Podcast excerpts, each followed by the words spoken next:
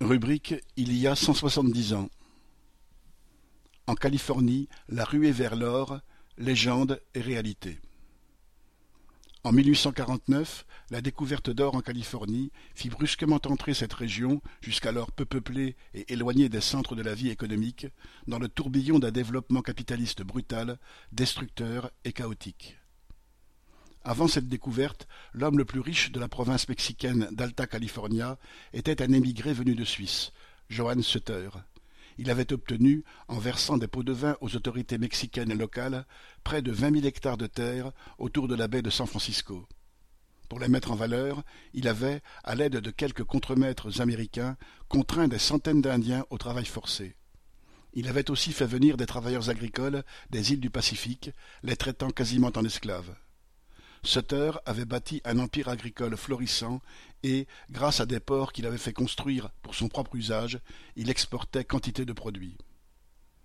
Le destin de la région, annexée aux États-Unis en 1846, fut bouleversé par la découverte d'or par un employé américain de Sutter qui supervisait la construction d'une scierie. Sutter essaya de garder le secret et l'or avec, mais en vain il ne put empêcher que beaucoup se précipitent sur ces terres pour fouiller les torrents de montagne. En août, un journal de New York fit état de cette découverte, et en décembre, le président américain, Polk, confirma l'abondance d'or dans un discours officiel au Congrès, lui donnant une énorme publicité.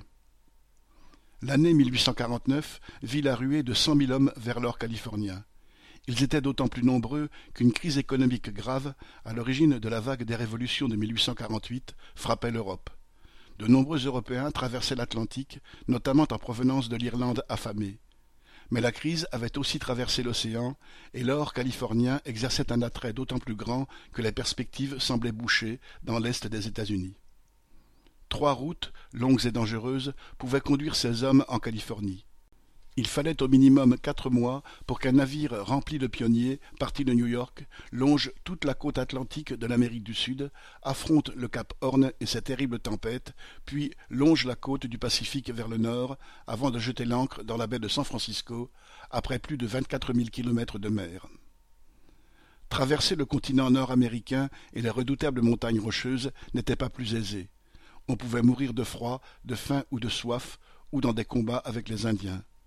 On partait donc en convoi, en se rassemblant au printemps sur le Missouri, dans l'espoir d'arriver trois mille kilomètres plus à l'ouest avant l'hiver. La troisième voie consistait à prendre le bateau à New York pour le Panama, alors province colombienne, à traverser la jungle d'une côte à l'autre et, si on survivait aux fièvres tropicales, à reprendre un autre navire pour San Francisco. Cette dernière route fut si fréquentée que, dès 1850, des capitaux affluèrent pour poser les premiers rails d'un chemin de fer qui annonçait le futur canal de Panama. Depuis l'autre rive du Pacifique, des immigrants chinois prenaient la mer pour la Californie, où ils se louaient comme travailleurs à tout faire, souvent cuisiniers ou blanchisseurs, dans les camps de chercheurs d'or. Ils formaient le noyau initial du Chinatown de San Francisco, aujourd'hui la plus grande communauté chinoise hors d'Asie. Au contraire des Européens, ils n'étaient alors pas considérés comme de futurs citoyens américains. Arrivés en Californie, les pionniers se ruaient vers les torrents à la recherche de pépites. Les tribus indiennes des montagnes en subirent les funestes conséquences. Sur leur passage, les chercheurs d'or prenaient tout ce dont ils pensaient avoir besoin. Ils se servaient en nourriture, en bois, qu'il était plus rapide de prendre en démontant les moulins, les scieries et même les enclos à bétail. L'empire agricole de Sutter fut dévasté. Alors qu'elle exportait des produits agricoles, la région eut vite besoin d'importer de la nourriture à prix d'or. L'économie locale fit un bond en arrière. Le capital accumulé sous forme d'installations agricoles était pillé, tandis que la main-d'œuvre filait dans les montagnes à la recherche de l'or. La ruée vers l'or est un résumé de la conquête du Far West.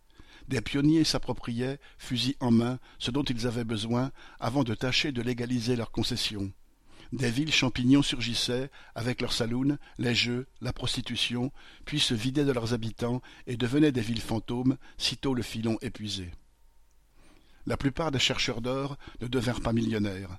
Après l'épuisement des pépites de surface, assez aisément ramassées dans les cours d'eau, peu avaient les moyens de construire les installations nécessaires pour extraire l'or de sa gangue rocheuse, ou de creuser des mines pour exploiter les filons souterrains. Certains retournèrent vers l'Est déçus. Ceux qui firent fortune en Californie furent surtout ceux qui s'établirent comme fournisseurs des pionniers et en bâtissant les villes commerçantes de Sacramento et surtout San Francisco. Celle-ci passa de quelques centaines d'habitants à trente-cinq mille en cinq ans. Les frères Lazare, qui avaient d'abord émigré de Lorraine à la Nouvelle-Orléans, avant d'être attirés par les perspectives commerciales en Californie, y fondèrent la banque, qui est devenue depuis un géant financier. La banque Wells Fargo y fut également fondée en 1852.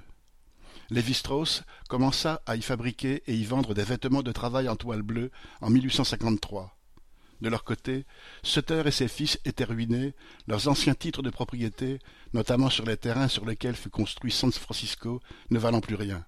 La ruée vers l'or avait complètement rebattu les cartes. Le plus gros de la richesse extraite des montagnes californiennes alla cependant aux fortunes déjà établies de la bourgeoisie de la côte Est.